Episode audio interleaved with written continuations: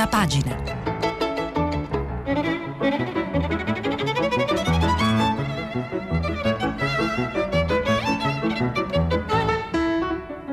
Questa settimana i giornali sono letti e commentati da Martino Cervo, vice direttore del quotidiano La Verità.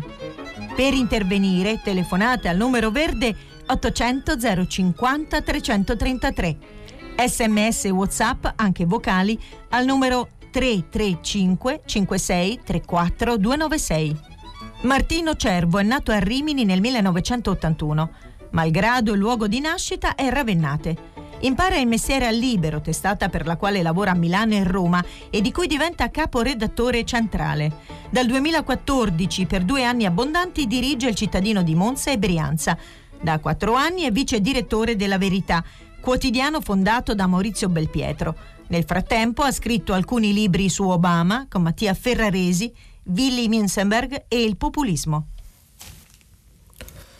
Dalla sede RAI di Milano, buongiorno, sono le 7, 16 minuti e 23 eh, secondi. Nel delicato crinale tra tecnica e politica, tecnocrazia e populismo che sta caratterizzando l'avvio dell'era eh, Draghi entra di prepotenza anche lo sci. E infatti al blocco deciso nella tarda serata di ieri dal governo, in particolare dal ministro Speranza, che aveva ricevuto questa delega, questa possibilità eh, ovviamente dal governo eh, uscente, nel quale è stato confermato, sono dedicate le prime pagine di quasi tutti i giornali in edicola oggi. Il primo scontro l'incontro è sullo sci, titola il Corriere, eh, il governo non riapre lo sci Repubblica e molti altri hanno comunque in prima pagina eh, questa vicenda per almeno tre validi motivi. Il primo ovviamente è eh, di servizio perché ciò che per eh, molti è vacanza, per molti altri è, lavoro e possibilità di riconquistare reddito e occupazione che sono stati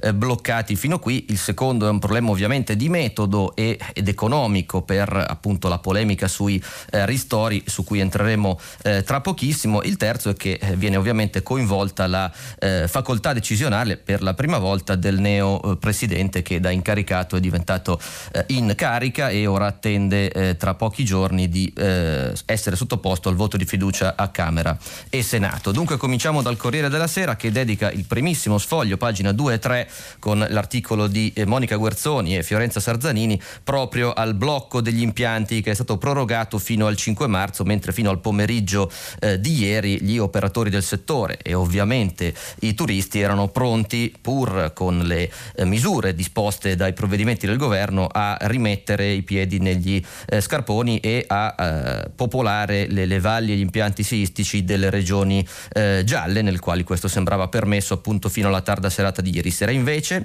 eh, nel pomeriggio tengono banco, leggo appunto da pagina 2 del Corriere, le dichiarazioni del consigliere del ministro Speranza Walter Ricciardi che propone al ministro un lockdown totale in tutta Italia immediato e la chiusura eh, delle scuole. Eh, il pomeriggio che si apre con queste dichiarazioni porta poi in serata alla eh, decisione di Speranza e eh, nota sempre l'articolo del Corriere quando Speranza ha letto il parere che lui stesso aveva richiesto al CTS, Comitato Tecnico Scientifico, ha capito che non era possibile confermare la riapertura degli impianti neanche nelle regioni gialle. Troppo dura la relazione, troppo preoccupati gli scienziati che pure il 4 febbraio avevano espresso parere favorevole all'utilizzo degli impianti di risalita da parte degli sciatori amatoriali, secondo la proposta della conferenza delle regioni. Poi però il quadro è cambiato, scrive sempre il Corriere, le varianti del virus fanno paura e il CTS ritira necessario attendere l'impatto della riapertura dei licei sull'andamento della curva epidemiologica. Così il Corriere della Sera che ospita a pagina 3 un'intervista di Luca Zaia, governatore del Veneto, firmata dal Marco Cremonesi e eh, Zaia ovviamente si fa portavoce eh, diciamo così di tutte le regioni che evidentemente eh, subiscono il danno economico della chiusura eh, il secolo XIX eh, di, parla proprio in apertura di giornale eh, di il Nord che insorge per lo stop allo sci, determinando tensione eh, nel governo e in effetti uno dei governatori più rappresentativi, almeno stando all'esito delle ultime regionali, cioè Luca Zaia, lamenta le quattro ore, dice nell'intervista a Cremonesi, quattro ore ovviamente di preavviso di questo blocco. Le località attrezzate progettate per lo sci notturna avrebbero potuto aprire gli impianti a mezzanotte e un minuto se poco prima non fosse arrivata l'ordinanza del Ministero. Dice Zaia, dopo investimenti particolarmente gravosi, dopo una stagione come quella che è stata, non ci sono parole per descrivere la rabbia motivata dei nostri operatori. Eh, il governatore poi sciorina i numeri del turismo in, in Veneto, sia di presenze sia ovviamente di giro eh, d'affari e lamenta il fatto che nonostante il blocco dei licenziamenti la sua regione è in ginocchio e ha già perso 65.000 posti di lavoro, di cui 35.000 eh, nel turismo. È molto eh, scorata il, il, finale di questa intervista perché eh, Cremonesi dice a Zaia ora dello sci si riparlerà il 6 marzo e il governatore risponde ma sì, quando saremo ormai entrati nella bassa di una stagione ormai devastata. Un operatore me l'ha detto, dove ci sono i mondiali, ci sono le frecce tricolori, uno spettacolo globale, intorno solo desolazione e silenzio. Spero soltanto che quello che si potrà fare il 6 marzo lo si possa sapere un po' prima del 5 e inevitabilmente eh, la, la, decisione del ministro Speranza eh, chiama in causa il suo nuovo presidente del Consiglio, cioè eh, Mario Draghi. Il fatto che la comunicazione eh, del nuovo presidente del Consiglio eh, sia molto diversa come stile e probabilmente anche i media dovranno imparare eh, a farci, a farci i conti, lo si evince dal fatto che Repubblica e il giornale danno due versioni che paiono diametralmente opposte sulla condizione condivisione di questa scelta con il primo ministro, il presidente del Consiglio, eh, che ricordiamo con i ministri ha fatto un Consiglio dei Ministri volante dedicato sembra piuttosto alle presentazioni, a pochissime linee generali nei giorni scorsi, ma poi non risultano appuntamenti eh, di persona. E dicevo, eh, secondo Repubblica, che apre pagina 3 con un retroscena a firma di Tommaso Ciriaco,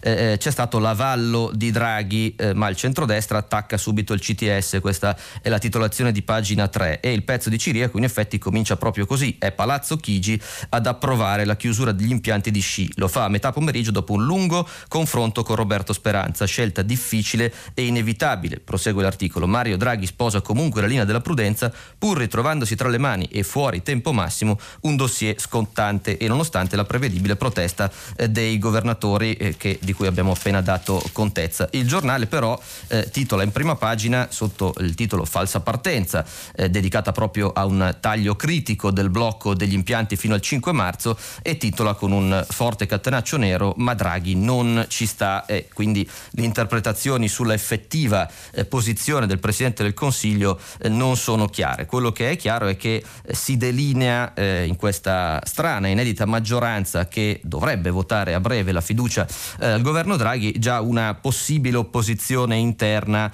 su questo fronte che in particolare la Lega sembra decisa a cavalcare perché appunto così come Zaia invoca ristori anche i ministri della Lega, in particolare probabilmente Giorgetti e Garavaglia che essendo dedicati a sviluppo economico e turismo turismo rispettivamente potrebbero ora porre questioni in Consiglio dei Ministri. Che questo eh, mix del, del, governo Draghi sia destinato a essere un grande argomento di eh, riflessione, probabilmente un argomento problematico del prosieguo della legislatura, lo testimonia in qualche modo eh, anche una serie di editoriali che cominciano a eh, schierare le grandi firme per pensare, parlare del, della nuova era eh, Draghi. Allora cominciamo da eh, Ezio Mauro che su Repubblica firma un editoriale dal titolo Il Draghi politico e il ceto del cambiamento. Eh, l'editoriale prosegue poi a pagina 25 di Repubblica dove eh, l'ex eh, direttore mm, fa questo tipo di notazione. La crisi di governo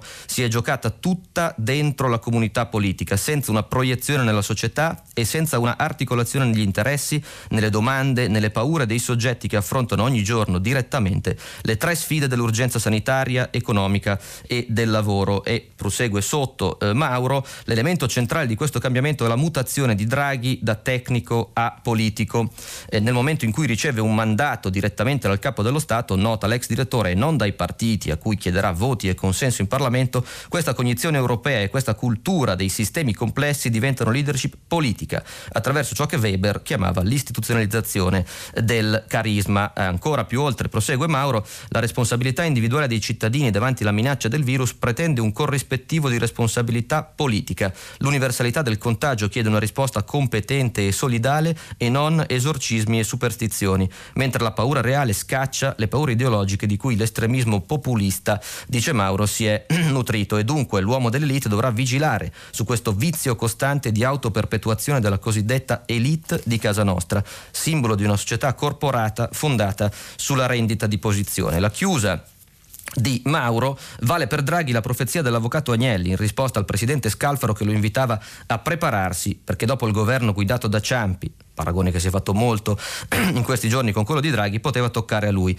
E, eh, virgoletta, la profezia eh, di, di, Agnelli eh, che diceva a, a, Scalfaro, dopo il governatore c'è solo un generale o un cardinale. E nota eh, ironico e un po' laconico Ezio Mauro, siamo ancora lì quasi 30 anni dopo. Sulla prima della stampa risponde in qualche modo, ovviamente non direttamente, a Ezio Mauro Lucio Caracciolo, direttore di Limes ed esperto di geopolitica che eh, affronta da un altro punto di vista questo intreccio di eh, tecnica e politica che sembra caratterizzare l'esecutivo eh, Draghi e dice Caracciolo eh, se Draghi riuscirà avremo un'altra repubblica presidenziale di fatto se non di diritto perché la selezione dei ministri di questo esecutivo è funzionale al trasferimento di Draghi al Quirinale toccando qui un altro snodo cruciale della legislatura. Abbiamo qualche mese di tempo, prosegue eh, Caracciolo, per volgere il vincolo esterno autodichiarazione di manifesta incapacità a essere Italia in vincolo interno, così dimostrando anzitutto a noi stessi e poi alle potenze cui ci siamo affidati,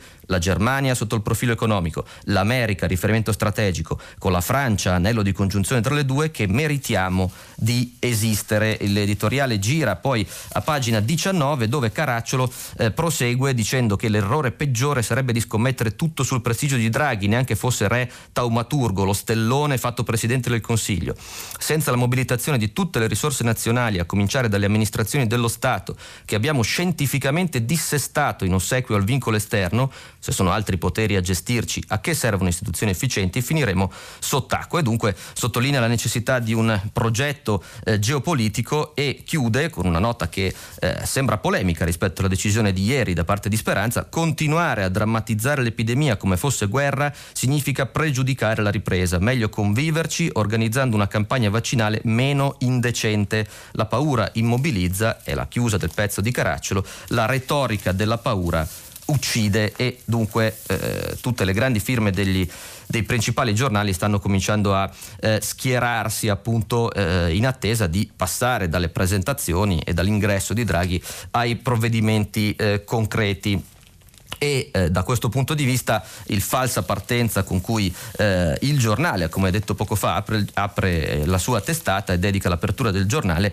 eh, sembra come dire, eh, tradire in qualche modo la delusione anche di parte eh, del centrodestra, i cui sviluppi saranno eh, tutti da vedere.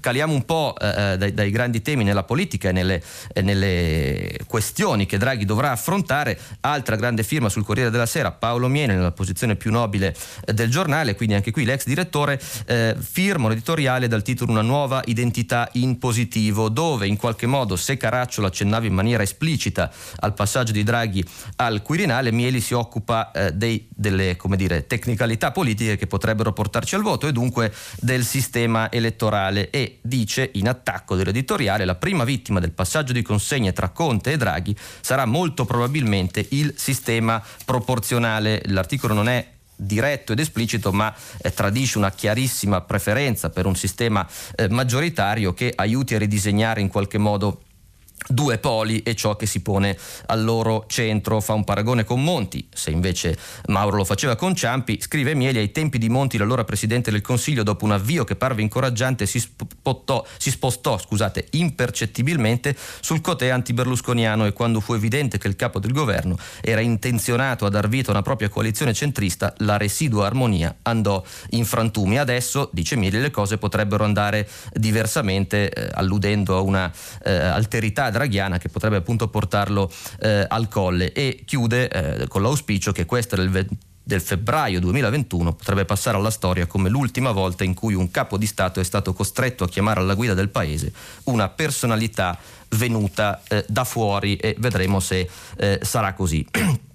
Oh, I temi concreti ovviamente eh, non mancano, a cominciare ovviamente da quello eh, del lavoro. Ieri spiega il Corriere della Sera a pagina eh, 6 il neo ministro Orlando, eh, che appunto ha ereditato da Nunzia Catalfo questo eh, di Castero, ha immediatamente convocato i sindacati. Ci sono due temi eh, urgentissimi, ovviamente i contratti, spiega Claudia Voltattorni a pagina 6, e la cassa Covid, ovviamente legati al blocco dei licenziamenti che è stato prorogato eh, in questo momento fino a marzo. Nota poi la cronaca di Claudia Voltattorni che la Will in particolare ha posto l'accento anche al lavoro al sud spiegando per voce del suo leader Bombardieri che alcuni decreti come quello sulla defiscalizzazione per le assunzioni nel mezzogiorno sono stati preparati ma non sono ancora applicabili. Il Ministero dice Bombardieri è in ritardo, siamo preoccupati, il tema del sud è prioritario, servono investimenti infrastrutturali. Non manca poi un accenno finale, prosegue il pezzo al salario minimo che però viene eh, bocciato almeno dalla CISL che con la Furlan eh, dice eh, un salario minimo per legge potrebbe significare un indebolimento della contrattazione e una via facile per le imprese per diminuire i salari e dunque sicuramente il ministro Orlando avrà alcuni tra i problemi più urgenti eh, da eh, affrontare. Anche Federico Fubini sul Corriere della Sera eh, pone il tema della durata e della modalità con cui sfruttare l'indubbio eh, prestigio di Mario Draghi eh, in Europa. Ci sono poi problemi anche più prosaici che affrontano un po' tutti i giornali, Corriere della Sera, pagina 11, Repubblica anch'essa nelle pagine interne, che è la partita dei eh, sottosegretari. Se in qualche modo è stato Mattarella a fare da segretario di partito per almeno quattro eh, formazioni scegliendo i ministri eh, estranei alla cintura eh, tecnocratica che si è costruito eh, Draghi, adesso eh, i segretari, le segreterie di partito probabilmente cercheranno una sorta di eh, rivincita o di riequilibrio all'interno proprio delle cosiddette poltrone minori, e cioè viceministri e mh, mm, sottosegretari. E dunque prendiamo un giornale tra quelli che ha affrontato più direttamente la questione, sempre Corriere della Sera, interno fa quattro focus su interno, economia, sanità e giustizia, dove in qualche modo si spiega che eh, le segreterie di partito eh, cercheranno di mettere dei guardiani, eh, così è l'espressione che usa l'articolo di la pagina a cura di Giuseppe Alberto Falci per vigilare sulle attività di ministri che forse eh, sono stati scelti più da Draghi e Mattarella appunto che dalle segreterie di partito in queste eh, strane eh, e rapide consultazioni per la formazione eh, del governo. Tiene banco poi la rottura o possibile rottura all'interno del Movimento 5 Stelle, eh, eh, il partito che sta fibrillando di più per l'appoggio a Draghi dopo le contestazioni interne sul voto di Rousseau e la stampa eh, dà in qualche modo sfogo a questi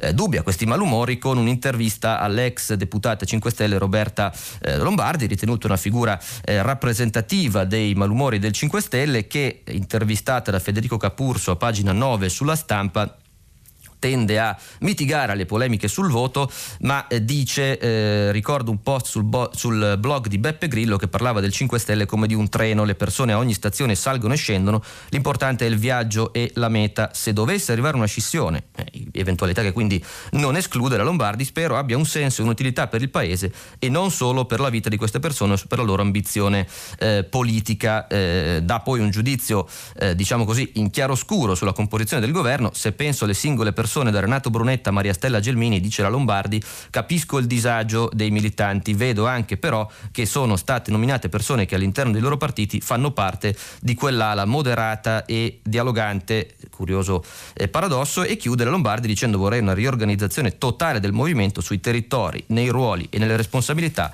compreso il rapporto con Rousseau. Evidentemente se l'appoggio del 5 Stelle non è come dire, numericamente in dubbio, eh, l'entità di un'eventuale frattura potrebbe sicuramente costituire uno degli orizzonti politici della prosecuzione eh, della eh, legislatura. Da questo punto di vista è interessante la copertina eh, del fatto che si sta ponendo come eh, giornale molto eh, vicino all'ex presidente Conte e come era anche prima e piuttosto critico invece con Draghi. Covid, i migliori già litigano, crescono i no, 5 Stelle e l'EU e quindi oltre a Fratoianni che a differenza di Speranza evidentemente pur appartenendo alla stessa area ha deciso e lo spiega in un'intervista al fatto di non eh, votare la fiducia a Draghi, eh, il quotidiano diretto da Marco Travaglio eh, dedica la pagina 2 e 3 all'avanzata del fronte del no tra 5 Stelle e eh, l'EU, appunto eh, evidenziando eh, i forti malumori politici che ci sono nel movimento fondato da Beppe Grillo. Eh, un passaggio anche sulla verità che eh, dà notizia eh, con Giacomo Amadori di una inchiesta di cui si sapeva ma che secondo il quotidiano diretto da Belpietro sta avendo una accelerazione sulla struttura del commissario Arcuri che lo ricordiamo non è eh, indagato. Di che si tratta? Delle forniture eh, di mascherine che, eh, titola pagina 2 la verità, fa tremare la struttura commissariale appunto di Arcuri. Le fattispecie contestate non sono ancora definitive essendo l'indagine in costante evoluzione, spiega Giacomo Amadori. Gli inquirenti che sono partiti ipotizzando la corruzione stanno battendo anche altre strade. Per esempio quella della frode nelle pubbliche forniture. Questo reato si concretizzerebbe, spiega il quotidiano, se si dimostrasse la scarsa qualità dei dispositivi cinesi e l'acquisto a prezzi diversi dal reale valore di mercato. A dicembre sono stati sequestrati, prosegue l'articolo di Amadori, documenti e apparati elettronici, ma non le provvigioni versate agli indagati, nonostante nei decreti di perquisizione venisse contestato il pagamento di remunerazioni indebite collegate alle relazioni personali dell'indagato Mario Benotti, capofila dei mediatori nell'affare con Arcuri.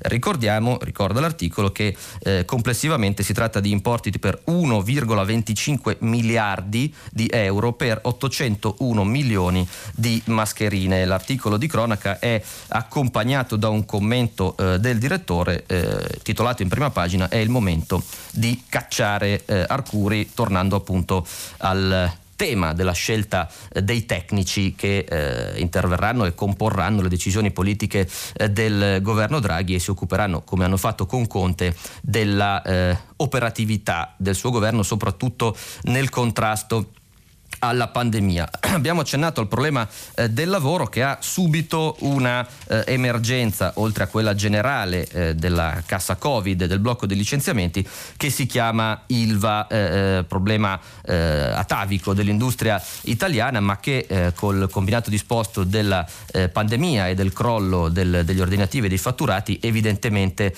sarà un altro osso durissimo, in particolare oltre che per Draghi, per i ministri Orlando e eh, Giorgetti, ma probabilmente anche per il dicastero eh, neocostituito che allarga le competenze di quello dell'ambiente. Allora, Repubblica, a pagina 7, articolo che eh, parte peraltro dalla eh, prima pagina, la Procura eh, indaga sui ritardi dell'ex Silva, chiusura più vicina. È Giuliano Foschini a fermare un eh, articolo che trasuda eh, preoccupazione. Il TAR di Lecce sabato ha ordinato lo spegnimento entro 60 giorni dell'area a caldo del siderurgico con una sentenza che l'azienda ha già annunciato di voler eh, impugnare, o azienda che peraltro eh, sta subendo un delicato periodo di transizione perché, prosegue l'articolo di Foschini, Conte aveva stabilito l'ingresso di Invitalia nel capitale dell'ex Ilva accanto ad ArcelorMittal.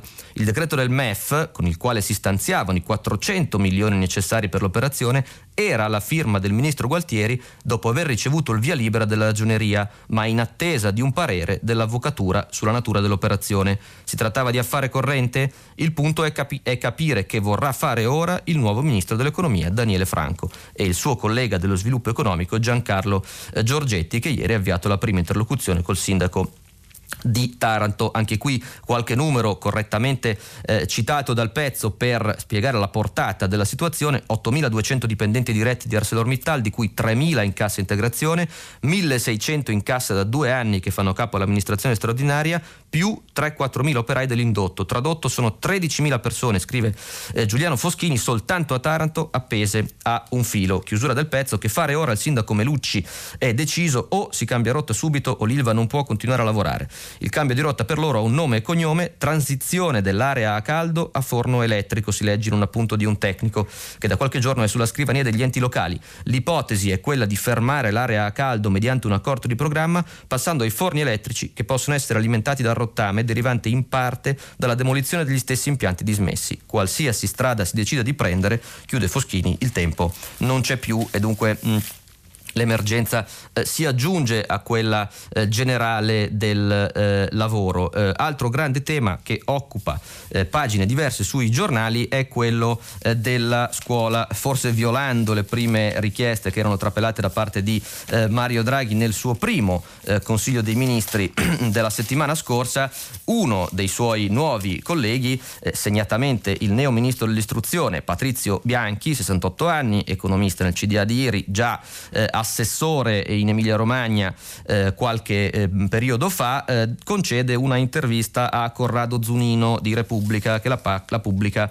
a pagina 22 eh, e eh, passate le prime scambi di battute sulle impressioni al nuovo eh, di Castero, dice Bianchi, il lavoro è tanto, bisogna farlo in fretta, bisogna dare certezze a studenti e docenti. Il titolo è Decido subito come fare la maturità, poi voglio tutti a scuola. L'ex rettore, eh, si legge nella titolazione dell'intervista di Zunino, ha molti nodi da sciogliere tra i primi precariato e cattedre vuote. Dunque, tema maturità, la domanda di Zunino, manterrà lo schema Azzolina, solo un grande orale come l'anno scorso o sceglierà una prova irrobustita gestita dagli iscritti come vuole il suo PD. E risposta dice abbiate pietà, sono qui da un giorno, in settimana decidiamo, i ragazzi eh, stiano tranquilli, ma come dire, forse le parole più significative arrivano dopo e alla domanda sulla didattica a distanza eh, eh, il ministro risponde riporteremo gli studenti in classe come abbiamo riaperto le scuole in Emilia dopo il terremoto del 2012, gli istituti a pezzi erano centinaia allora, la sicurezza delle scuole sia pandemica che strutturale sarà un punto forte del mio mandato e eh, rivela un piccolo retroscena dicendo che le cronache più raffinate ricordano il periodo da docente trascorso da Mario Draghi all'Università di Trento. Bene, la mia carriera è iniziata lì come giovane assistente di quel professore. Era il 76, poi abbiamo lavorato insieme per le privatizzazioni gestite eh, dall'IRI, ma la certezza che sarei diventato ministro, cosa che aveva già detto intercettato dai cronisti eh, proprio dopo il giuramento, l'ho avuta solo venerdì nel pomeriggio. Così dunque eh, Bianchi e che il tema scuola sia un altro eh, eh, nodo cruciale cruciale dei mesi o anni, vedremo,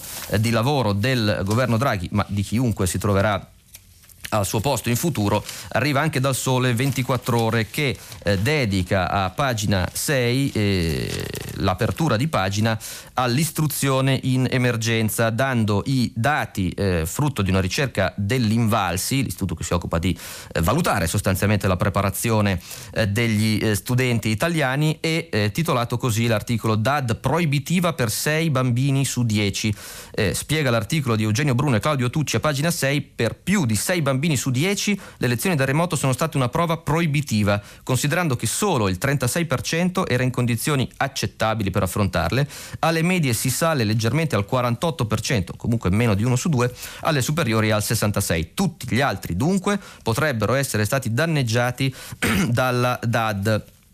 Cita poi l'articolo anche un recente studio di Unicef Università Cattolica secondo il quale quasi uno studente su due ha ricevuto una quantità di didattica minore a quella erogata prima della eh, pandemia. E dunque eh, anche qui eh, eh il pezzo chiude eh, parlando delle intenzioni che erano trapelate da parte del nuovo Presidente del Consiglio di come dire, in qualche modo colmare questi eh, buchi formativi. E a prescindere che ciò avvenga prolungando le lezioni fino a fine giugno, come emerso nei giorni scorsi, chiude l'articolo, oppure ricorrendo ai corsi di recupero pomeridiani, eh, però evidentemente eh, segnala appunto la necessità di interventi eh, significativi da questo punto eh, di vista. Oh, ehm, Sposterei a questo punto lo sguardo eh, all'estero, avendo dedicato un'ampia pagina, mentre sono le 7, 43 minuti e 20 secondi all'Italia, e perché si è eh, votato, si è votato in Kosovo, si è votato in Catalogna e sarà interessante anche alla luce di quello che ha detto eh, il Presidente della Repubblica, motivando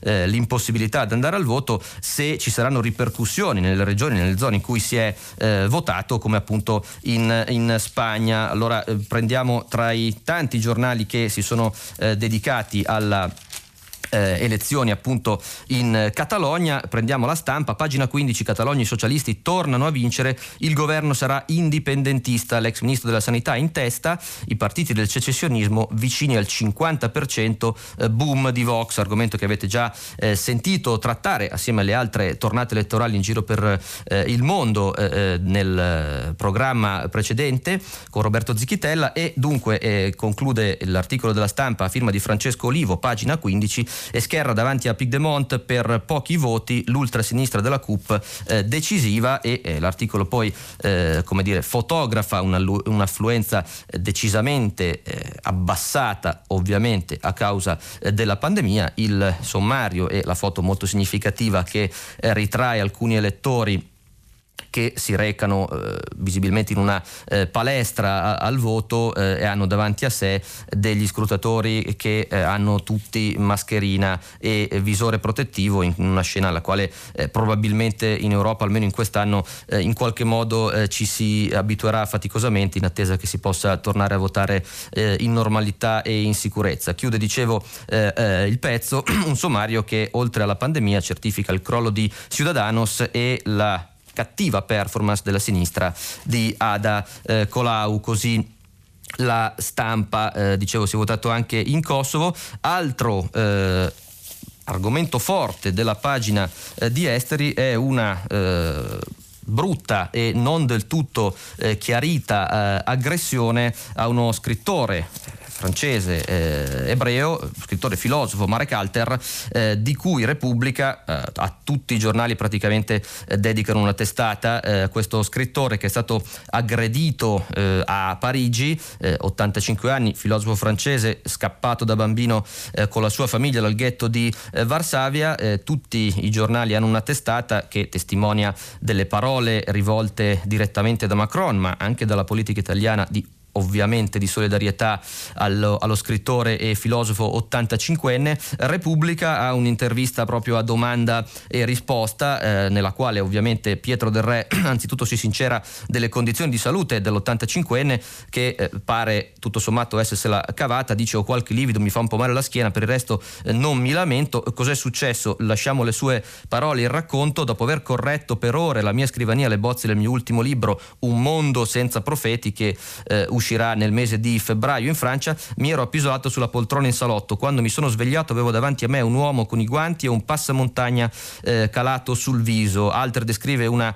eh, breve colluttazione in cui è stato eh, peraltro preso a, a, calci e ha cercato, dice, di schivare i colpi, a rispondere all'aggressore eh, come poteva. Mi sono poi messo, è il suo racconto drammatico, a urlare per chiedere aiuto pensando che era la prima volta in vita mia eh, che lo facevo. Non è accorso eh, nessuno, poi invece è arrivata eh, la polizia. È ancora mistero sul motivo dell'aggressione perché, come proprio spiega lo scrittore, eh, i suoi aggressori non hanno portato via nulla che mi permettesse e non hanno lasciato nulla che mi permettesse di identificarli eh, prima di andare via hanno tirato fuori, lasciato sul tavolo la mia carta di credito per dimostrare che non era quello che interessava loro. E quindi chiude facendo alcune ipotesi legate eh, o ovviamente alla sua identità eh, eh, o all'uscita eh, del, del, libro, ma eh, tutti i giornali, come dicevo, eh, dedicano una testata e la politica eh, è corsa ovviamente in difesa e in solidarietà dello scrittore e filosofo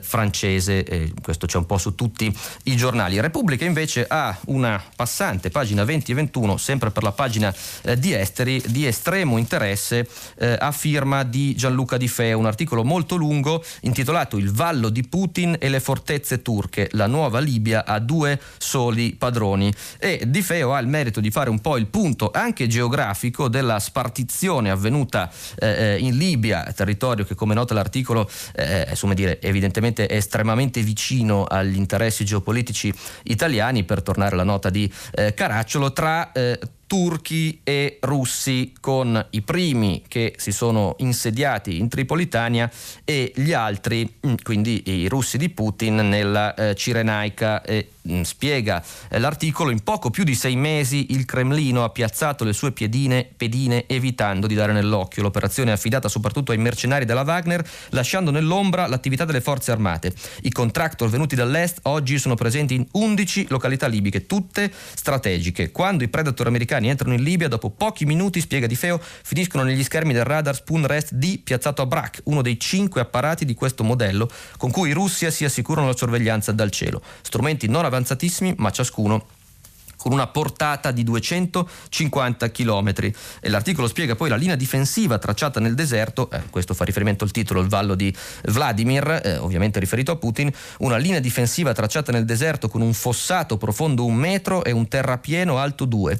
I lavori sono cominciati nello scorso luglio e si allungano già per 77 km. Ogni 48 ore il cantiere avanza di circa un chilometro, seguendo il tracciato della strada da Sirte all'oasi di Vadane. Dunque questo vallo eh, taglia in qualche modo mh, mm, la Libia in due, segnando un confine eh, non ufficiale evidentemente eh, eh tra le, le, le, zone occupate dai russi e quelle eh, di pertinenza turca. E dunque il vallo di Vladimir, prosegue Gianluca Di Feo, ha già ottenuto un risultato psicologico, definire in modo netto il confine tra la Cirenaica filorussa e la Tripolitania filoturca. Solo verso il mare c'è una zona neutra, larga poco meno di 50 km che separa i due eserciti libici, eh, i due eserciti libici e i loro alleati.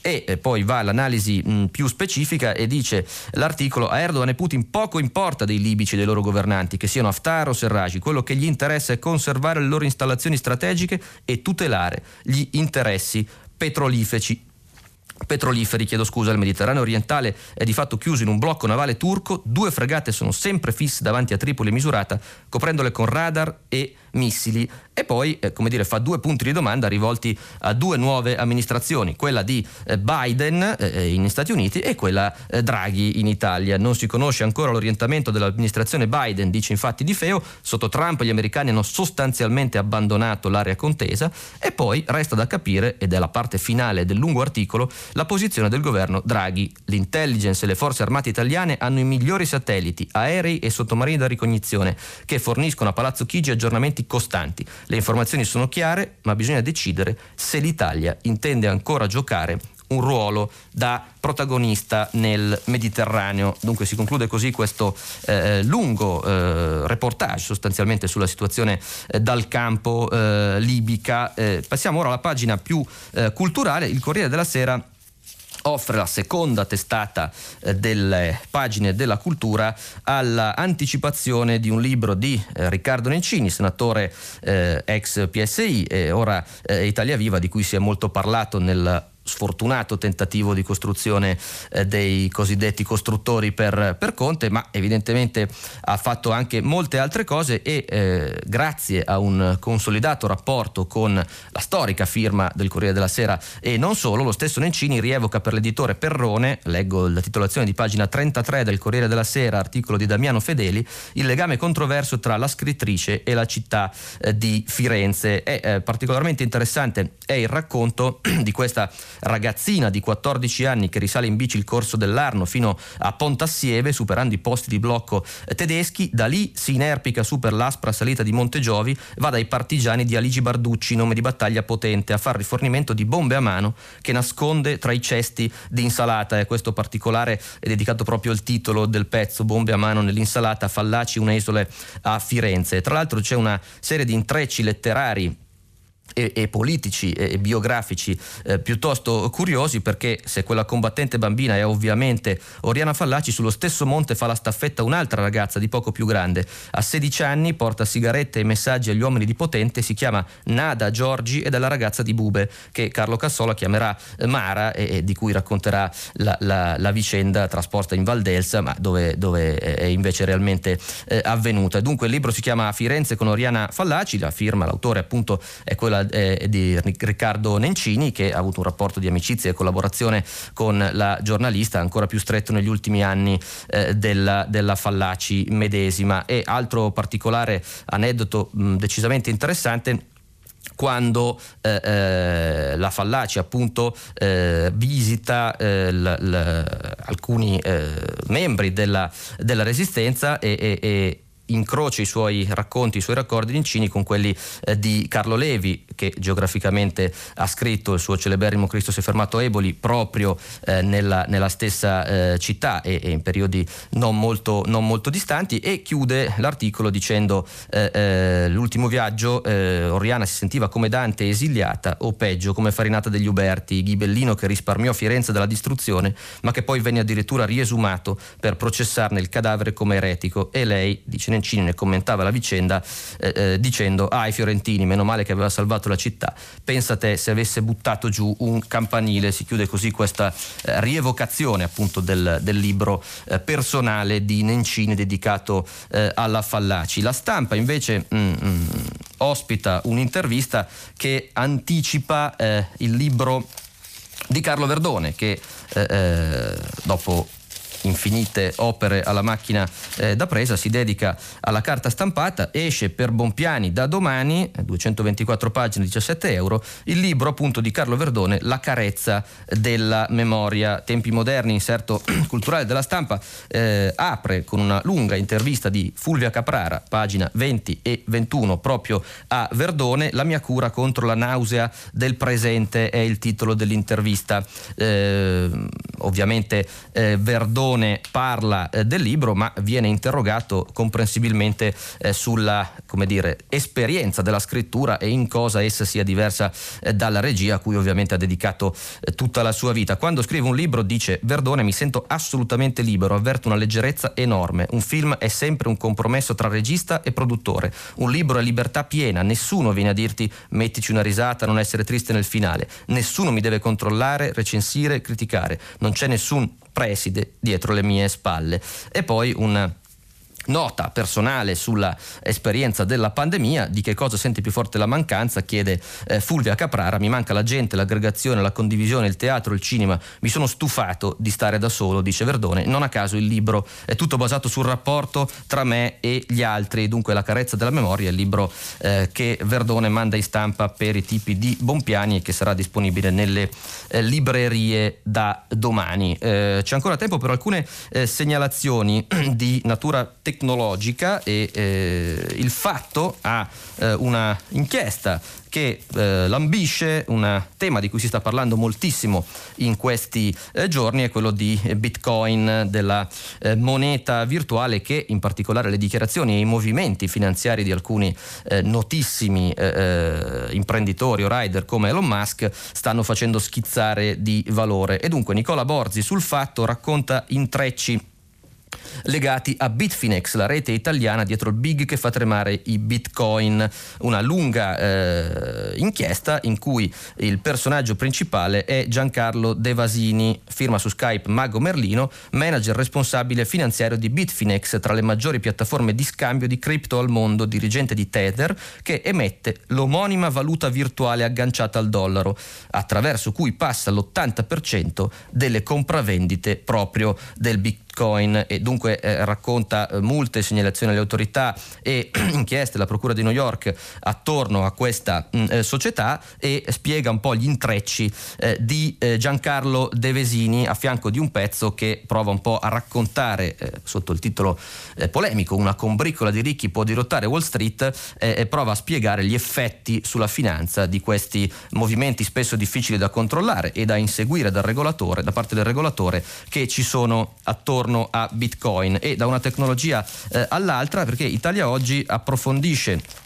sentendo la garante eh, dell'infanzia il tema eh, TikTok, il social di produzione di origine cinese che ha eh, assurto le cronache per dei terribili episodi eh, che hanno visto dei minorenni partecipare a delle eh, sfide online con esiti purtroppo in un caso addirittura eh, fatali. E allora eh, Italia Oggi ha il merito di fare a pagina 4 con eh, Antonio Ciccia Messina un punto sulla normativa e, e, sentendo proprio la garante per l'infanzia e l'adolescenza Carla Garlatti. Titolo social iscrizione a 14 anni, contratti solo alla maggiore età e dunque l'articolo affonda nel delicatissimo tema della regolamentazione eh, di questi eh, social, spesso quasi incontrollabili, e dice per il regolamento UE un bambino di una certa età differente nei vari stati, per l'Italia 14 anni, può in certi casi acconsentire da solo, senza papà e mamma, al trattamento dei dati online, ma se si tratta di un contratto in Italia il limite minimo è 18 anni.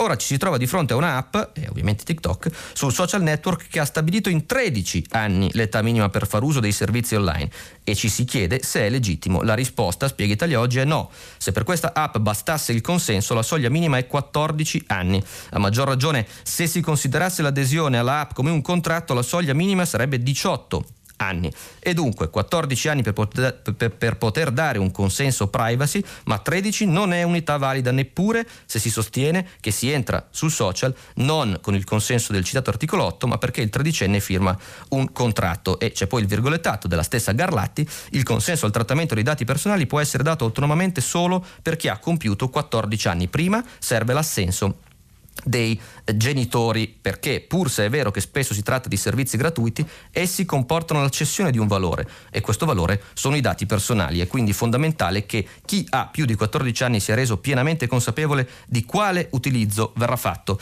dei suoi dati, inclusi quelli relativi al proprio comportamento in rete. Eh, mancano eh, pochi eh, secondi alla conclusione della prima parte eh, di prima pagina, giusto il tempo per un rapido eh, passaggio su alcuni siti di informazione online su Huffington Post eh, campeggia un editoriale di Ugo Magri che si interroga su quanto durerà il governo Draghi, facendo cenno a un'imprevedibile Mattarella eh, bis. Sull'inchiesta Invece eh, Francesco Cundari si rivolge al PD, cari democratici c'era proprio bisogno di aspettare eh, Draghi e su Il Post un viaggio nel mondo dei sovranisti europei eh, con la domanda se si spaccheranno. Finisce qui la rassegna stampa, vi aspetto dopo la pubblicità per filo diretto. Martino Cervo, vice direttore del quotidiano La Verità, ha terminato la lettura dei giornali di oggi. Per intervenire chiamate il numero verde 800 050 333. Sms WhatsApp, anche vocali, al numero 335 56 34 296. Si apre adesso il filo diretto di prima pagina.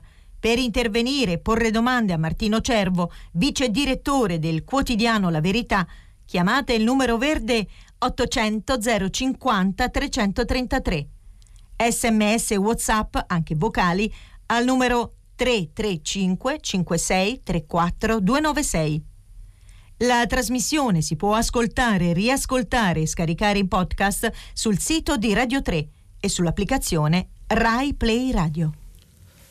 Buongiorno, le 8, 4 minuti 8 secondi, comincia il filo diretto, seconda parte della rassegna eh, di prima pagina. Sono già molti i messaggi che sono arrivati dai lettori, dagli ascoltatori, eh, soprattutto legati al tema eh, di Draghi e del, dello sci. Comincerei però dalla prima telefonata sentendo chi c'è in linea. Pronto? Pronto, buongiorno. Buongiorno. Sono Daniela, telefono dalle Marche. Volevo fare la mia osservazione. Prego. Che, eh, cioè, mi stupisce, non più di tanto, che è bastato dire no allo sci per far, mettere, per far entrare in crisi l'attesa messianica salvifica mm. che ci aveva accompagnato in questi ultimi giorni. Cioè, alla prima iniziativa del governo, che è un rifiuto allo sci, allo sci appunto dicevo già eh, il governo non, non risponde più eh, all'attesa, ripeto, salvifica. E questo è un qualche cosa che io, io mi aspettavo. Io sono una persona anziana, quindi un po' scettica e cinica. Beh, grazie, no. l'ascolto per radio. Grazie, grazie a lei Daniela. Eh, eh, sicuramente pone l'accento su un tema che è il tema politico di, questi, di, queste ore e lo sarà di questi giorni in attesa del voto eh, di fiducia. Avere una maggioranza così larga per il governo Draghi evidentemente non coincide, se coincide con una tranquillità parlamentare pressoché assoluta, forse addirittura maggiore di quella che ebbe Monti, lo vedremo, non garantisce però una analoga unità sul piano politico e eh, ha perfettamente ragione l'ascoltatrice eh, dalle Marche, questo primo passaggio passaggio eh, eh, lo, lo, segna, segna questo, questo, frangente. Ci sono però dei motivi per cui eh, questo scontro in realtà non è eh, come dire, campato per aria. Il primo, appunto, come abbiamo visto già i giornali si dividono sulla eh, paternità o meno eh, della scelta da parte di Mario Draghi. Speranza aveva la facoltà per farla autonomamente e quindi bisognerà capire a che livello c'è stato un consulto col Presidente del Consiglio. E secondo, essendo la maggioranza più larga, dovrà tenere ovviamente conto l'indirizzo di Draghi di sensibilità anche eh, molto eh, diverse. Non è un mistero che i partiti del centrodestra, almeno in questa fase, tutti ci hanno abituato a grandi eh, voltafaccia, eh, eh, siano per una eh, linea più aperturista o comunque che contemperi a un equilibrio diverso le ragioni economiche con quelle della salute. Credo che questo sarà un tema destinato a accompagnare tutta la durata del governo e sia il tema politico che si è aperto con le scelte di, di ieri sera, proprio al confine tra tecnica e politica, ma la cosa di ieri ha dimostrato che non esistono scelte non politiche in questo, eh, in questo senso. Prendiamo un'altra telefonata prima di leggere qualche messaggio. Pronto? Sì, pronto, buongiorno, sono Stefano da Lucca e buona, buona settimana. Grazie a lei, prego. Senta, sfrutto l'occasione della sua presenza per chiedere se il, il mio concittadino, ex presidente del Senato Marcello Pera, ha inciso e quanto ha inciso in percentuale sullo spostamento al, al centro diciamo, della lista. E le voglio chiedere anche è così facile secondo lei spostarsi da una destra, un'estrema destra in certi casi al centro in così poco tempo e senza chiedere anche eh, commenti, giudizi a, a, alla base del partito. Grazie, grazie a Stefano. Allora, supera eh, eh, l'ex Presidente del Senato aveva avuto eh, nei mesi scorsi, eh, soprattutto verso la fine dell'estate eh, del 2020, una qualche riaffaccio sulla eh, stampa nazionale eh, proprio per un ruolo da consigliori, eh, diciamo così, più moderato di, di, Salvini. Dubito che abbia avuto un ruolo, poi magari ci smentirà lui direttamente, un ruolo cruciale in questo passaggio. Credo che Salvini abbia fatto in qualche modo una scommessa molto eh, rischiosa che è quella di andare a vedere le carte di un governo del quale probabilmente molti avrebbero preferito eh, che non avesse fatto parte. PD, 5 Stelle e Leu hanno tentato, eh, eh, ovviamente legittimamente, di blindare la maggioranza cercando di riprodurre gli equilibri eh, del Conte bis, magari con l'inserimento di Forza Italia. Eh, Salvini ha sicuramente impresso una, eh, una svolta, uno spostamento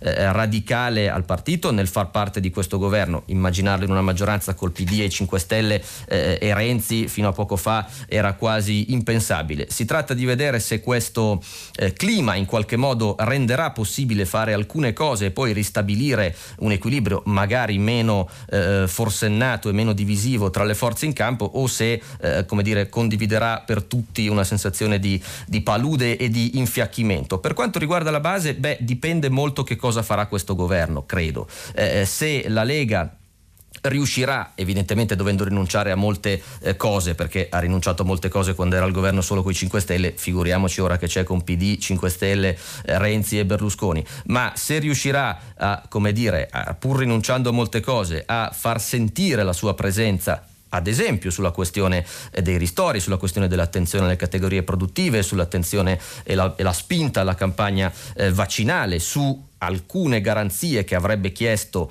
e ottenuto a, a, da Draghi, beh allora forse questa operazione eh, può riuscire, forse in maniera meno, meno divisiva e meno eh, brutale di quanto eh, si immagini. Evidentemente i rischi sono eh, tantissimi perché dover digerire cose, istanze politiche opposte a quelle che ha proclamato in particolare Salvini negli ultimi anni, beh, avrebbe un costo politico eh, altissimo. Ci sono diverse domande eh, proprio sulla durata anche del governo Draghi. Stefano da Roma alle 8.02 chiede con quale grado di stabilità sopravviverà il futuro governo Draghi. Il suo governo dovrà soddisfare le esigenze antitetiche di PD e Lega, facendo peraltro leva sul Movimento 5 Stelle, forza politica che ha il maggior numero di parlamentari, peraltro ora spaccata in due frange, e lo abbiamo appena visto, con opposte posizioni. Dovrà trovare volta per volta sui diversi temi maggioranze variabili e Stefano approfondisce in qualche modo il tema che stavamo trattando col suo eh, omonimo eh, di, di, Luca che ha telefonato poco fa. Eh, è possibile che su diversi provvedimenti questo governo abbia una opposizione incorporata nella maggioranza e che queste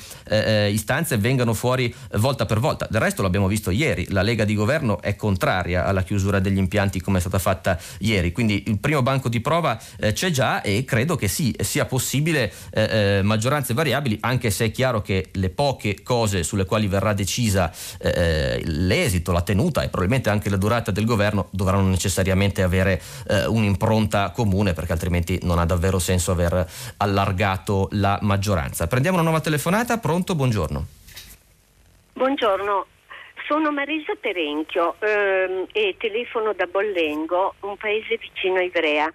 Sono un medico, una neuropsichiatra infantile e in questo periodo mi sono occupata di bambini e soprattutto adolescenti che hanno avuto problemi legati alla chiusura delle scuole. Certo. E questa mattina ho telefonato per segnalare una cosa che mi ha molto sorpreso. A Ivrea, eh, Ivrea è famosa anche per il suo carnevale, oltre che per l'Olivetti e tutto quello che ne consegue. E ehm, in questo periodo ehm, stat- le scuole sono state chiuse sì. fino a giovedì. Questa cosa mi ha molto sorpreso e anche meravigliato perché ritengo che eh, visto il grande dibattito che c'è stato sulla didattica a distanza, sulla chiusura delle scuole, sul fatto anche che le scuole adesso dovrebbero proseguire forse fino alla fine di giugno, il fatto che questi quattro giorni siano state chiuse è veramente una cosa e che mi ha lasciato eh, veramente molto male, per cui volevo sentire un vostro commento. Grazie. Grazie a lei Marisa, grazie dell'intervento che eh, tocca una questione che avevamo affrontato con la ricerca piuttosto drammatica, eh, devo dire, eh, pubblicata oggi dal Sole 24 ore di cui abbiamo dato conto pochi minuti fa. Eh, ovviamente non conosco nello specifico le motivazioni eh, del, di quel tipo di, di, di chiusure, evidentemente potrebbero esserci stati problemi specifici, ma il problema eh, è generale, nel senso che la riapertura delle scuole, tra le poche cose filtrate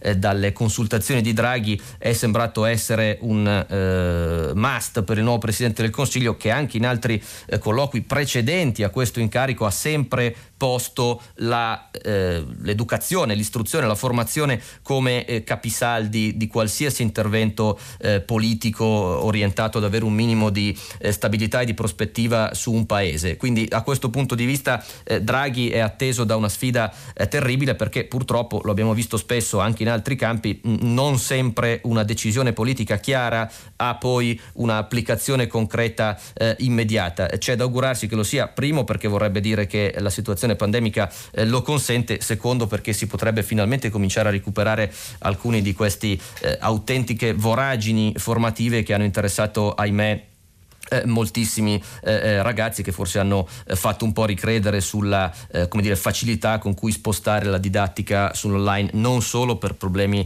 eh, tecnologici di disponibilità di rete ma anche proprio per le modalità che essa comporta. Alle 7.46 Paolo Merighi da Udine scrive se è vero che Draghi ha scelto in completa autonomia Brunetta, Gelmini e Carfagna sono costretto a rivedere il mio giudizio su di lui. Ovviamente al netto dei pareri personali però l'ascoltatore tocca una questione decisiva e cioè a chi vada iscritta la paternità delle scelte di alcuni ministeri. Se è chiaro che la cintura economica e non solo, eh, quindi eh, a cominciare ovviamente dal titolare del MEF Daniele Franco, eh, risponde evidentemente a una filiera diretta di Draghi, l'impressione anche per come eh, sono trapelate alcune delle indiscrezioni e il fatto che eh, la maggior parte dei segretari di partito eh, non eh, sembravano essere a conoscenza dei loro stessi politici scelti eh, come eh, eh, occupanti di nuovi dicasteri forse depone a favore del fatto che Mattarella e Draghi potrebbero essersi in qualche modo spartiti i compiti affidando al secondo come detto i ministeri più economici con i quali Draghi probabilmente lavorerà a più stretto contatto soprattutto nella riscrittura del recovery plan e forse forse è Mattarella ad aver, come dire, dilatato il suo eh, potere di Presidente della Repubblica, avvocando a sé la scelta di alcuni ministri, spesso, almeno a quanto ci risulta da osservatori, all'insaputa eh, dei segretari di partito. Proprio per questo la tornata di sottosegretari e viceministri servirà eh, da riequilibrio, ma l'ascoltatore ha toccato un punto molto importante. dice Francesco da Roma, si continua a parlare di scuola da riaprire, i miei figli vivono a Parigi, da settembre vanno a scuola e il paragone con l'estero in un certo senso è inevitabile, interessantissimo, dall'altro ogni paese può avere situazioni eh, pandemiche e anche priorità politiche eh, differenti e questa fase ha mostrato, ahimè, che una ricetta eh, giusta non c'è. Di sicuro l'Italia è tra i paesi che ha eh, come dire, pagato un tributo più alto in termini di interruzione della scuola come eravamo abituati a conoscerla. Prendiamo un'altra telefonata. Pronto? Buongiorno. Buongiorno, eh, telefono da Bologna.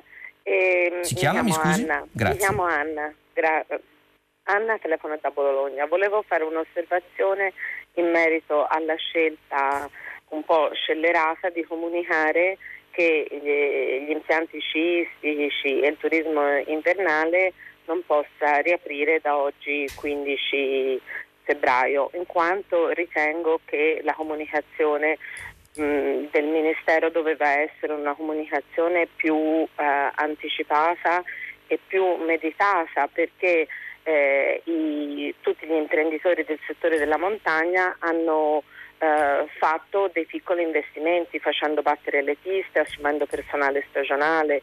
E penso che se la decisione doveva essere così improvvisa, perlomeno avrebbero dovuto fare eh, ritenere di lasciare eh, transitare e di aprire gli impianti per coloro che sono residenti in loco per coloro che hanno le seconde case, verificandolo, e per coloro che avevano le prenotazioni alberghiere di una settimana, perché in questo modo praticamente si mettono in ginocchio questi imprenditori.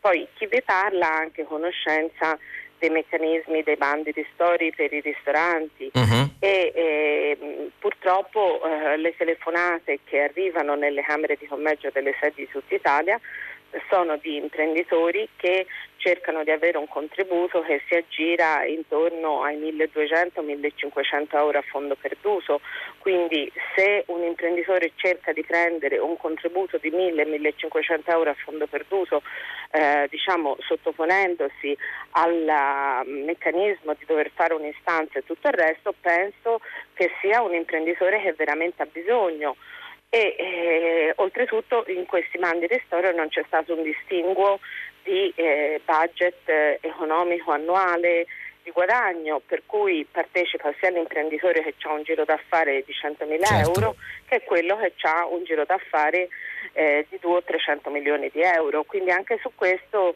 eh, anche su queste scelte eh, diciamo, ehm, il, il, il, governo e i ministri interessati dovrebbero riflettere su questo. Perché chi ha un, un, imprenditore che ha un giro d'affari di 100, 200, 300 milioni di euro non è come il piccolo imprenditore certo. che si è aperto il piccolo bar o la piccola trattoria. Grazie, grazie ad Anna. E, e due questioni che ha posto, di, di, una di, di metodo e una di merito evidentemente sulla prima proprio chi oggi ha già spazio sui giornali, Zaia, ma alcuni rappresentanti che non abbiamo avuto eh, tempo di citare eh, tra gli imprenditori coinvolti nell'industria vera e propria della, della montagna eh, sottolineavano proprio la beffa che era capitata anche ad alcuni esercenti nel piccolo servizio, penso a bar e ristoratori, di aver essersi magari, fat, magari fatti carico di investimenti anche molto onerosi in termini di sanificazione, distanziamento, procedure,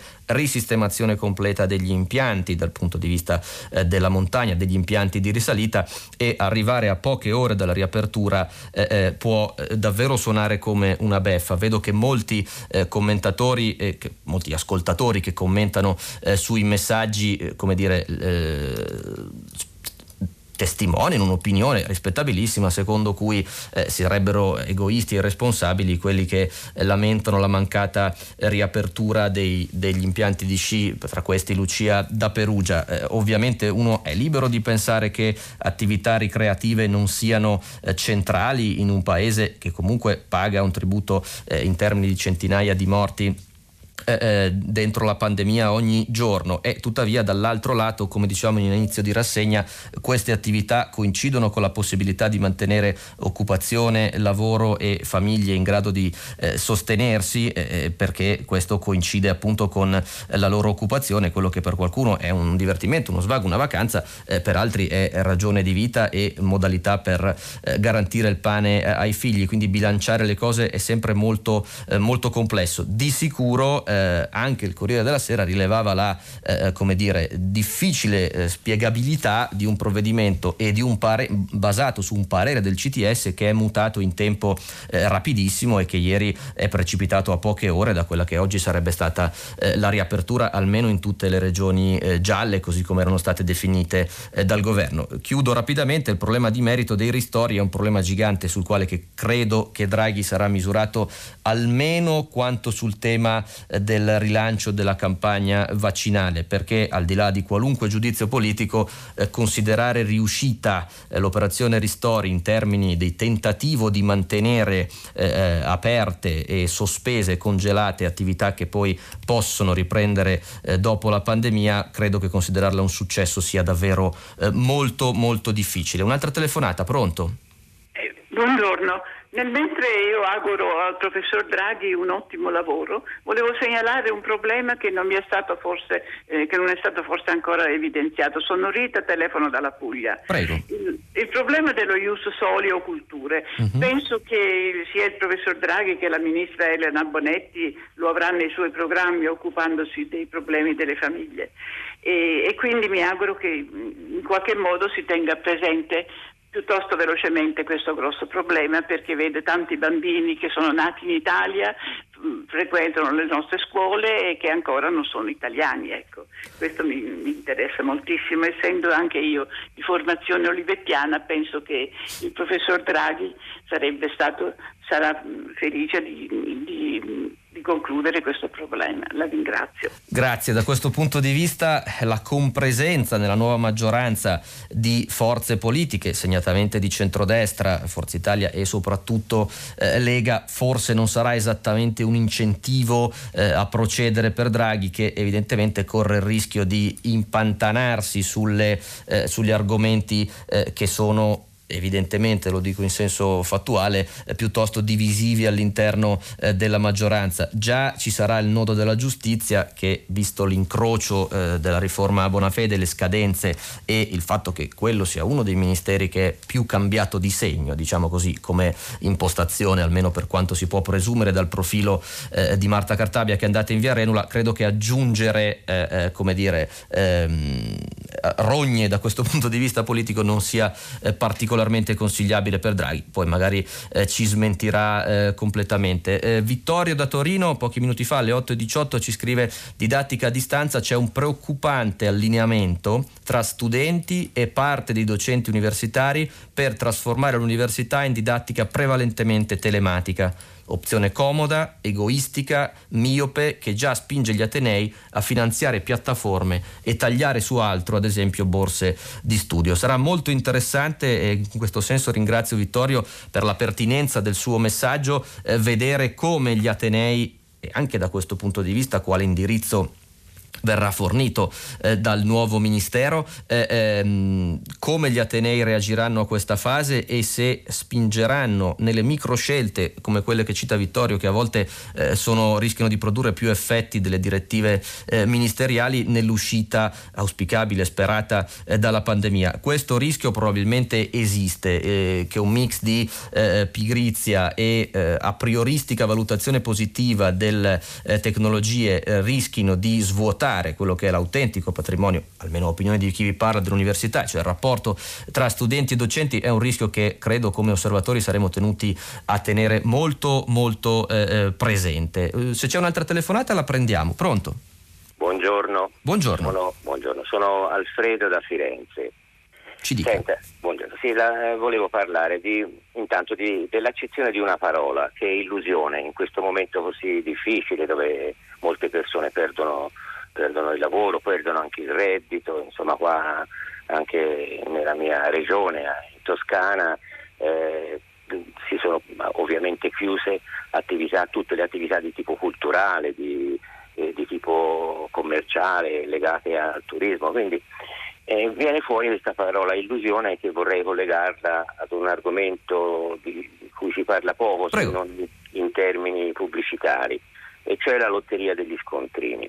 Uh-huh. Ecco, io vorrei sapere il suo parere appunto su uh, questa diciamo, pubblicizzazione di, di, una illusione che probabilmente ci scollega molte, molte, persone dal concetto di solidarietà, perché se io ce la fo forse con la lotteria degli scontrini posso fregarmene un po' di tutta l'altra parte dell'umanità, questa illusione in questo momento così difficile di cui eh, praticamente si sente solo un aspetto pubblicitario e, mo- e mai una critica nei confronti eh, di questa mh, mm, lotteria che porta verso una strada che potrebbe essere quella del gioco d'azzardo. Ecco, io dico, è, questo il concetto di una società che si deve in questo momento impegnare in un momento difficile per ricostruirsi, dare al pubblico l'illusione che si possono risollevare le nostre sorti personali e non, eh, non di di popolazione attraverso questo gioco scellerato. Chiara Grazie. l'osservazione di Alfredo che saluto e ringrazio, eh, ovviamente eh, al di là de- del parere sulla, sulla, lotteria la domanda aveva anche un contenuto eh, filosofico piuttosto difficile diciamo su quanto si possano separare le sorti eh, personali da quelle del proprio paese o della propria eh, comunità. C'è da dire un fatto, probabilmente eh, in questo senso si può allargare il ragionamento proposto da Alfredo anche a tutto il tema del cashback in cui si è andati un po' a, a, ad avallare una logica premiale degli acquisti, salvo poi il grave incidente di percorso che fece il governo Conte di stimolare esplicitamente agli acquisti prenatalizi, salvo poi prendersela con chi andava fisicamente in negozio, perché poi per beneficiare di questi premi occorreva, come si suol dire, strisciare eh, la carta sul POS e quindi è stato un po' un autogol, ma ha in comune col tema degli, della lotteria degli scontrini appunto questa logica eh, eh, premiale che probabilmente anche alla luce dei risultati da un lato si faceva eh, portatrice di istanze che c'erano anche prima da parte di player che legittimamente aspiravano a una transizione sul digitale, a un incentivo dei pagamenti cosiddetti cashless e che hanno trovato probabilmente in questa, in questa fase un terreno più fertile che, che, in altri frangenti politici. Resta il fatto che, ecco, concordo in questo con l'ascoltatore, aspettarsi da scelte di questo tipo una ripartenza che non può che essere basata su una occupazione stabile, su una ripresa eh, industriale e produttiva del paese, forse è, è sicuramente piuttosto, piuttosto, miope. Su questo, se ho colto il senso dell'intervento di Alfredo, eh, personalmente concordo. Ci chiede Elio da Parma una domanda solo apparentemente banale, ma in realtà eh, particolarmente azzeccata, che è qual è l'utilità dei bitcoin, cioè a che cosa servono. Oltre ad essere un fattore di accrescimento, messaggio di Elio che arriva alle 8.19, eh, della concentrazione della ricchezza, i calcoli che necessitano i bitcoin sono formidabili produttori di CO2 e eh, l'ascoltatore molto opportunamente eh, mette eh, in luce uno dei grandi paradossi del, eh, de, de, diciamo della, della invasione della tecnologia che spesso è percepita come eh, immateriale ma in realtà si basa su server, computer, cavi posati in fondo agli oceani e una quantità sterminata di processori che a loro volta sono un grandissimo fattore eh, di consumo malgrado abbiano una percezione spesso sfruttata anche per finalità eh, commerciali appunto di immaterialità. È una domanda tutt'altro che oziosa quella sulla ontologia della moneta in generale a maggior ragione quella sulla ontologia e, la, e la, il motivo, il senso d'essere eh, di una moneta virtuale come i bitcoin. Peraltro eh, la domanda è tanto poco oziosa che il regolatore nazionale non solo si sta ponendo da tempo il problema se eh, dichiarare in qualche modo che la moneta che ha corso legale, cioè che può essere e deve essere accettata come strumento di pagamento, possa essere solo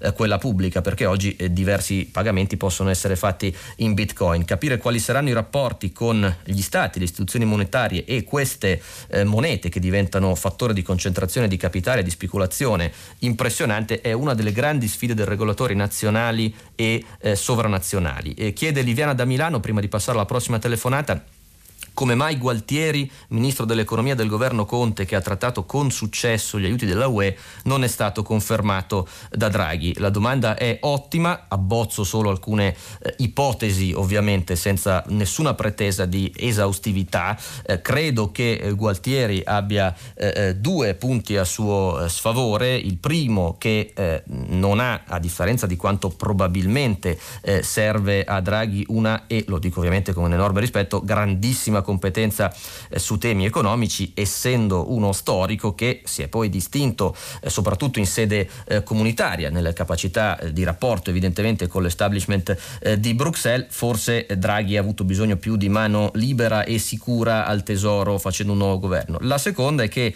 eh, politicamente Gualtieri è sembrato legarsi particolarmente a Conte e forse anche a livello personale, forse questo potrebbe aver inciso nella ricomposizione del governo. Sul successo degli aiuti eh, UE a favore dell'Italia credo che eh, dovremmo misurarli a seconda della velocità e utilità per il Paese nei prossimi mesi e nei prossimi, nei prossimi anni. La prossima telefonata, pronto, buongiorno. Pronto, buongiorno, sono, mi chiamo Mariangela e parlo della provincia di Treviso. Eh, io sono una vecchia nonna, eh, sono un po' rimbambita, ma la memoria è quella di un elefante. Allora, senta, eh, io quando sento parlare di Taranto, del disastro dell'acero, degli indiani, dei, dei Riva, nessuno dice che la, le acciaierie di Taranto sono stati per 35 anni, non qualche giorno, 35 anni proprietà dello Stato. Certo. E la schifezza dura- è durata 35 anni. Le, le, dire, le, amministrazioni comunali di Taranto hanno fatto eh, dire, piani di edilizia tutto intorno alla, alle acciaierie, perciò sono anche loro colpevoli eh, diciamo di questo inquinamento. Di... Ma insomma pare che sia stato tutto colpa del, degli indiani, dei Riva che hanno avuto qualche anno solo e nessuno parla mai. Quando la roba è in mano allo Stato e la mia memoria è, come dicevo, elefante, e io mi ricordo tutti i disastri, eh, per esempio quando ogni anno mio padre diceva ah, adesso dobbiamo risanare i debiti delle ferrovie dello Stato, erano cose mostruose. Sì, sì, il, il discorso si può... Eh, sì, sì, no, volevo solamente dire che Prego. non viene, io ce l'ho, come dire, sono un po' arrabbiata con la stampa, con i giornalisti, eh, perché non danno le informazioni corrette. Eh, Su Ilva dice? O in generale? Ma in generale, basta, basta, solo tacere qualcosa, capisci? Allora la cosa è fuorviante. Sì, sì, certo. Io, questo... io, telefono, io ascolto tre rassegne stampa ogni mattina per cui in un certo modo sono abbastanza informata. E, e confronto queste cose, è raro ci, che si trovi veramente, eh, come dire, un atto d'accusa se non per raggiungere scopi innominabili. Ok, grazie Mariangela, ovviamente non voglio fare impegnarmi in una stucchevole difesa della categoria, forse non ne vale neanche la pena. Ovviamente ogni volta che si parla eh, di Ilva eh, ripercorrere decenni di, di, una delicatissima storia industriale, giudiziaria e eh, legislativa e di, e di, politica del nostro paese è ardito ed è, ed è complesso, bisognerebbe dedicare intere puntate solo a questa ricostruzione, è chiaro che i pezzi di cronaca fatalmente si agganciano alle ultime notizie che arrivano. Eh, ciò che dice la signora è evidente nella sua verità, non solo, ma eh, come spiegava il pezzo di Repubblica che abbiamo letto poco fa, eh, lo Stato sta rientrando in, in Ilva a, a, seguito di un difficilissimo eh, eh, percorso che ha visto impegnato con alterne fortune anche il governo Conte, buon ultimo dopo tanti che si erano eh, districati sulla, sulla materia. Sicuramente a volte eh, nell'informazione eh, ripercorrere quantomeno eh, per sommi capi per quanto si può eh, tutti i passaggi aiuta chiunque a farsi un'idea e anche a condividere il giudizio sulle, sulle responsabilità di una partita che come dicevamo terrà eh, molto molto impegnato, lo sta già tenendo in queste ore il governo, soprattutto con credo Draghi, Franco e, e, e Giorgetti più il ministro della transizione ambientale perché se c'è un caso in cui l'espressione eh, ha senso è proprio quello degli stabilimenti di, di Taranto eh, il cui destino è decisivo per decine di migliaia di famiglie eh, della zona. Ci chiede Pietro alle 8.26 come faceva un ministro decaduto a prendere importanti decisioni come chiudere impianti. Draghi, visto che ha incontrato tutti e per molti giorni, poteva parlare con il CTS e intervenire in prima persona oppure parlare pubblicamente e dare a Speranza il potere di decidere pur non in carica effettiva. Dunque il ministro Speranza è restato ed è eh, in carica perché un governo in carica c'è sempre e il passaggio della campanella serve proprio a sancire eh, diciamo iconograficamente il fatto che da un governo con piene funzioni, anche fosse solo per gli affari correnti, si passa a un altro. Quindi Speranza ha conservato eh, questo potere che gli veniva da un discusso eh, impianto legislativo che tra decreti legge e DPCM assegnava proprio al Ministro della Salute, eh, in questo caso è, è, uno di quelli che hanno conservato il proprio eh, posto nel passaggio da Conte, dal Conte bis a Draghi, gli consentiva di eh, fare questa decisione, di prendere questa decisione in autonomia. Eh, si vuole sperare che Costituzione alla mano, una decisione di questo tipo sia stata in qualche modo condivisa a livello di indirizzo con il Premier lettura che peraltro Repubblica avalla, come abbiamo visto poco fa, e però Speranza le facoltà ce le aveva ed era nel pieno possesso delle sue eh, funzioni eh, eh esecutive, chiamiamole così. Un'altra telefonata, pronto? Eh, buongiorno, sono buongiorno. Walter, Walter Bussetti da Piampo, provincia di Vicenza. Ci dica. Allora, le, le telefono a proposito della mancanza di componenti elettronici dalla Cina. Uh-huh. Ho letto, eh, io sto aspettando un'automobile che non arriva e ho letto su quattro ruote che diverse fabbriche in Europa, anche in Italia, sono bloccate a causa mancan- della mancanza di componenti elettronici. Le macchine sono ferme nei piazzali complete mancano alcuni componenti elettronici eh, che non arrivano e non si sa eh, quando arriveranno.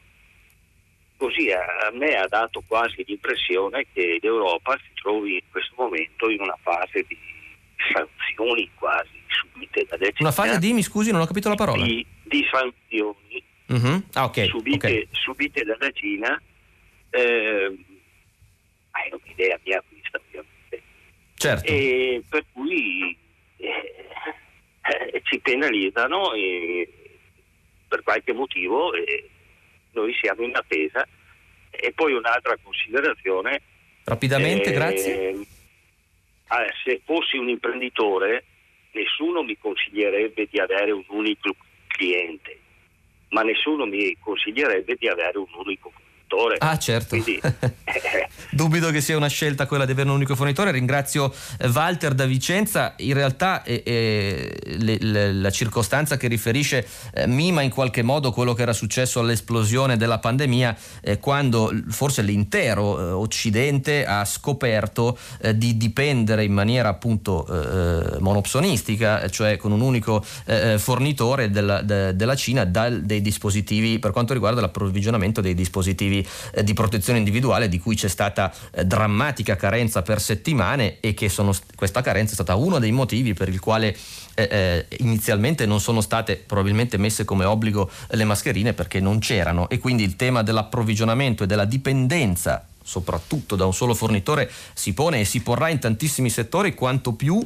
eh, la Cina sta dimostrando eh, o per come dire, capacità politico-comunicative o per sostanza produttiva di uscire per prima dalla pandemia e quindi da riprendere eh, a rifornire l'Europa ridiventando paradossalmente eh, fornitrice esclusiva in vari, in vari campi. Molto dello scontro geopolitico che proseguirà evidentemente anche con l'amministrazione eh, americana di Biden si gioca proprio su questa eh, primazia nelle, nelle, forniture e sul conseguente dominio economico che ne scaturisce.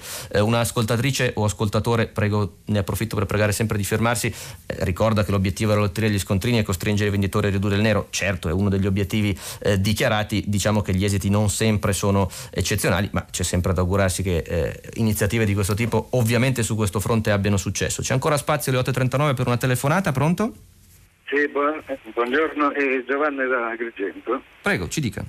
Ascolti, volevo parlare del linguaggio violento che spesso alberga in molti giornali, soprattutto di sinistra, ricordando poi che i giornali sono anche alle volte letti nelle, una, per adesso no perché c'è il lockdown, ma in classe si leggono i giornali. Uh-huh.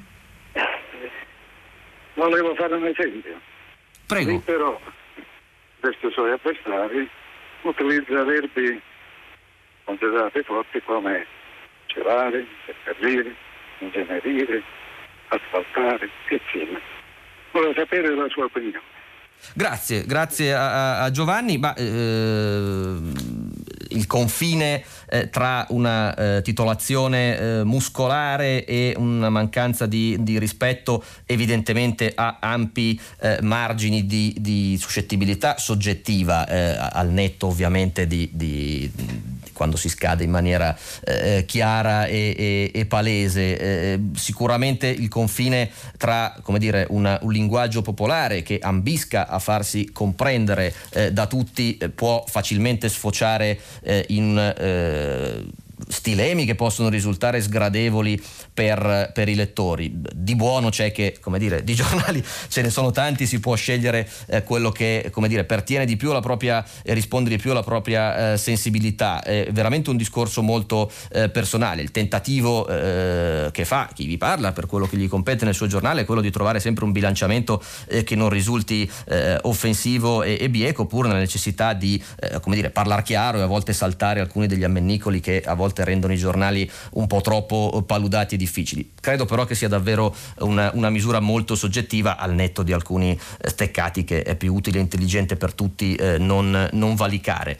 Um, un messaggio interessante, come tutti gli altri, peraltro da Monica di Alessandria 828, mio figlio è la testimonianza dell'ascoltatrice, frequenta il liceo in Svizzera ed è sempre andato a scuola dal primo settembre. Si stupisce che suo fratello qui in Italia frequenti in presenza al 50% a settimane alterne. La DAD, scrive l'ascoltatrice, non è scuola anche perché gli insegnanti che non sono preparati talvolta neanche a insegnare nel modo tradizionale, immaginate come molti di loro stiano facendo didattica da un anno a questa parte a distanza, distanti dalla vita reale e dai loro studenti senza alcuna empatia. L'esempio svizzero è particolarmente significativo ovviamente per la prossimità geografica e per il fatto che la, la Svizzera che è a poche decine di chilometri da grandi città del nord eh, dell'Italia, non è in una situazione dal punto di vista della pandemia particolarmente disastrosa, il che sembrerebbe suggerire che eh, la scuola può non essere, come dire, in sé un veicolo eh, di contagio. Eh, leggo ancora un messaggio, eh, prima cosa che Draghi deve fare è cercare i vaccini da qualsiasi parte far predisporre un luogo in Italia per produrli, Franca, eh, tema cruciale, vedremo Draghi quando prenderà la fiducia e quando comincerà a parlare, noi smettiamo perché sono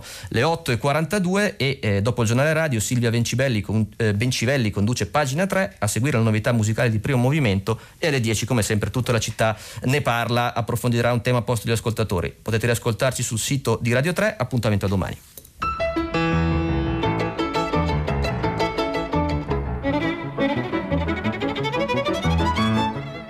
Martino Cervo, vice direttore del quotidiano La Verità, ha letto e commentato i giornali di oggi.